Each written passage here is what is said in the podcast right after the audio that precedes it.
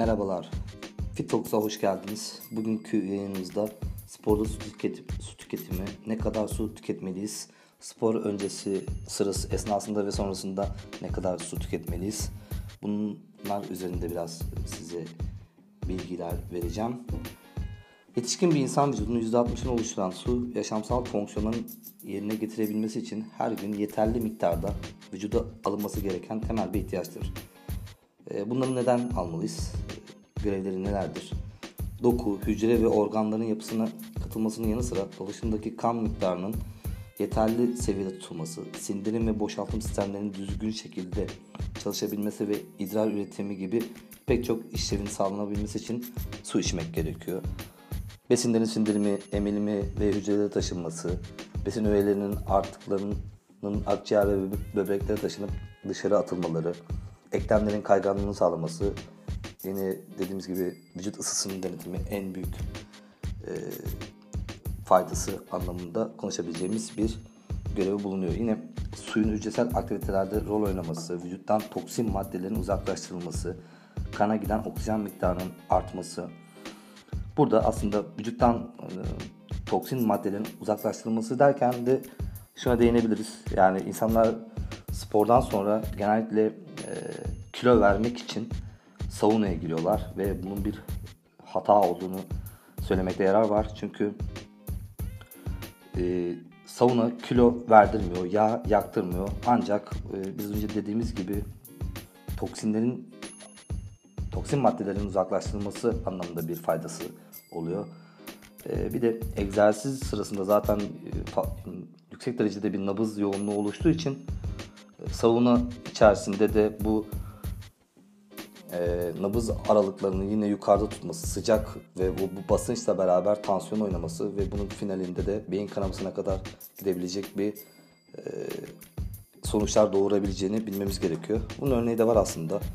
Kenan Işık vardı. Bu yine bir spor, bir otelin spor salonundan sonra, spordan sonra saunaya giriyor ve sonra çıkışında bir rahatsızlık geçiriyor ve hala uzun zamandır komada kendisi. Ve bunun da sebebi sebeplerinden bir tanesi egzersiz sonrası saunaya girmesi ve bunun da sonucunda doğan e, beyin kanaması kendisine çok büyük bir sıkıntı yaşattı ve bunu aslında bilmemiz gereken bir nokta. Tekrar etmekte fayda var. Yani sauna kesinlikle yağ yakmıyor, kilo verdirmiyor. Tamamen bir sıvı kaybı oluşturuyor ve zaten eve gittiğinizde ya da gün içerisinde aldığınız, ihtiyaç duyduğunuz sıvıyı tekrar vücut almak zorunda olduğu için bu sıvıyı tekrar alıyorsunuz. Ve bunun aslında bir örneğini de sporcular için de verebiliriz. Yani Formula 1 pilotları 2 saatlik bir yarışta ortalama 2 kilo gram e, ve 1,5 litre yakında su kaybetmiş oluyorlar. Ama yine gün içerisinde e, yarıştan sonra da bunu vücutlarına takviye olarak almak zorundalar ki yoksa e, ciddi problemler çıkarabiliyor. Nedir bu problemler? Mesela yüzde olarak bunu söylersek %2 gibi bir su kaybında vücut ısısının düzenlenmesi bozuluyor. %3'te kasın kasılmaya olan dayanıklılık süresi azalıyor. %4'te kas dayanıklılığı azalır. %6'da ciddi komplikasyonlar başlar. %10'da yaşamı tehlikeye sokar. %20'de ölümle sonuçlanır. E, ve bu ciddi bir problemdir. Sedanter insanlar ya da egzersiz, aktif ve yoğun egzersiz halindeki insanların ne kadar su kaybettiğini e, hesaplarsak eğer şöyle bir sonuç var elimizde. Az ya da hiç egzersiz yapmamış bir kişi su kaybında idrar 1250 mililitre, dışkı 100 mililitre, akciğer 350 mililitre, deri 850 mililitre ve toplamda 2550 mililitre su kaybına uğruyor. Aktif ve yoğun egzersiz halinde de İdrardan 500 ml, dışkı 100 ml, akciğer 700 ml, deri 5000 ml ve toplamda 6330 ml.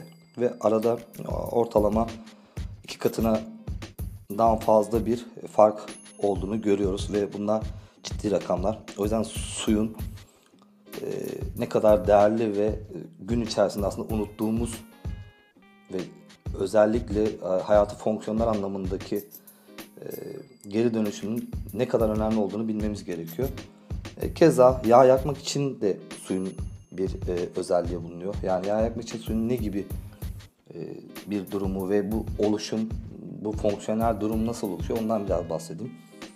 Böbreklerin vücuttan zararlı maddeleri uzaklaştırmak için suya ihtiyacı var. Yeterli su miktarı yoksa böbrekler yetersiz kalarak karaciğerin devreye girmesini sağlıyor.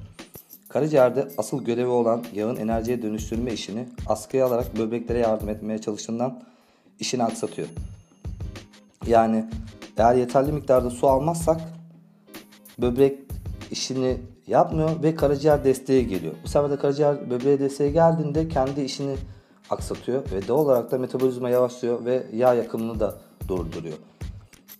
Eğer yeterli miktarda suyu alırsak böbrekler kendi işini yapmış oluyor. Karaciğer de bu sefer kendini e, kendi işini yapmak zorunda kalıyor ve yağın enerjiye dönüştürme işidir bu da ve tamamen yağ yakma olayında bu fonksiyonel çevrede gerçekleştiriyorlar. Yani bu sebeple su içmek yağ yakmak için en temel ihtiyaç haline geliyor.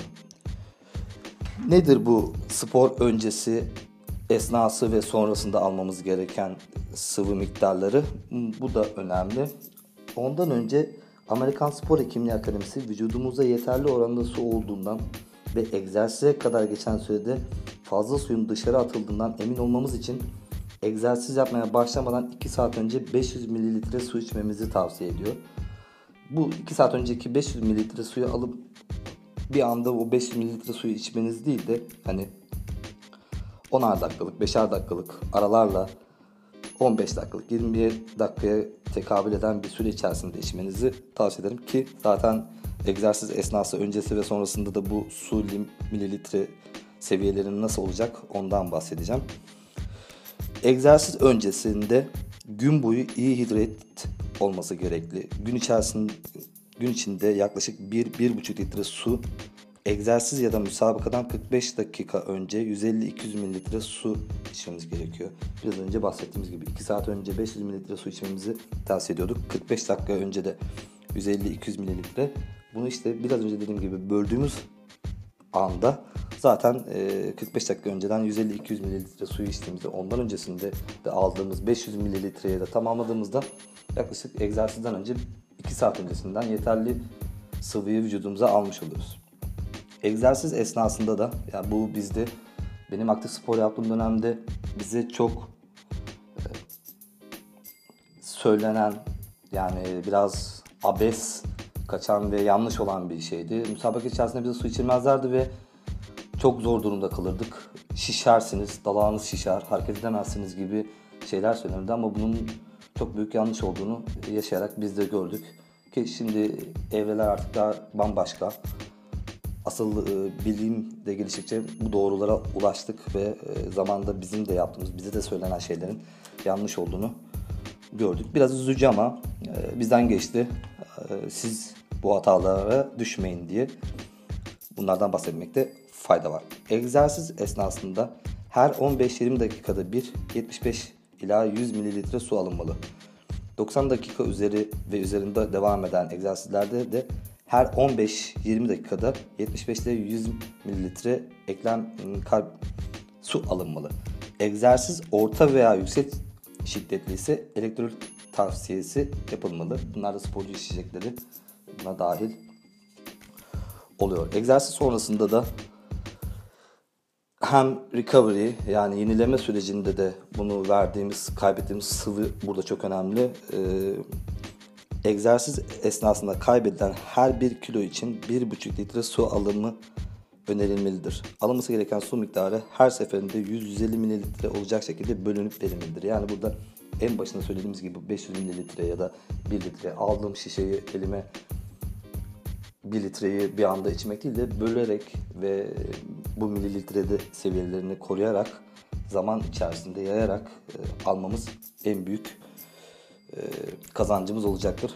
Dediğimiz gibi su sağlıktır ve her zaman unuttuğumuz bir e, besin kaynağıdır. Bunu hayatımızın her evresinde, her döneminde e, yaşam boyu e, elimizde, mataramızda ya da e, sırtımızda, çantamızda her zaman bir su bulundurmamız bile bize çok şey kazandıracaktır. Bugünkü yayınımızı bitiriyorum. Başka bir yayında görüşmek üzere. Kendinize iyi bakın.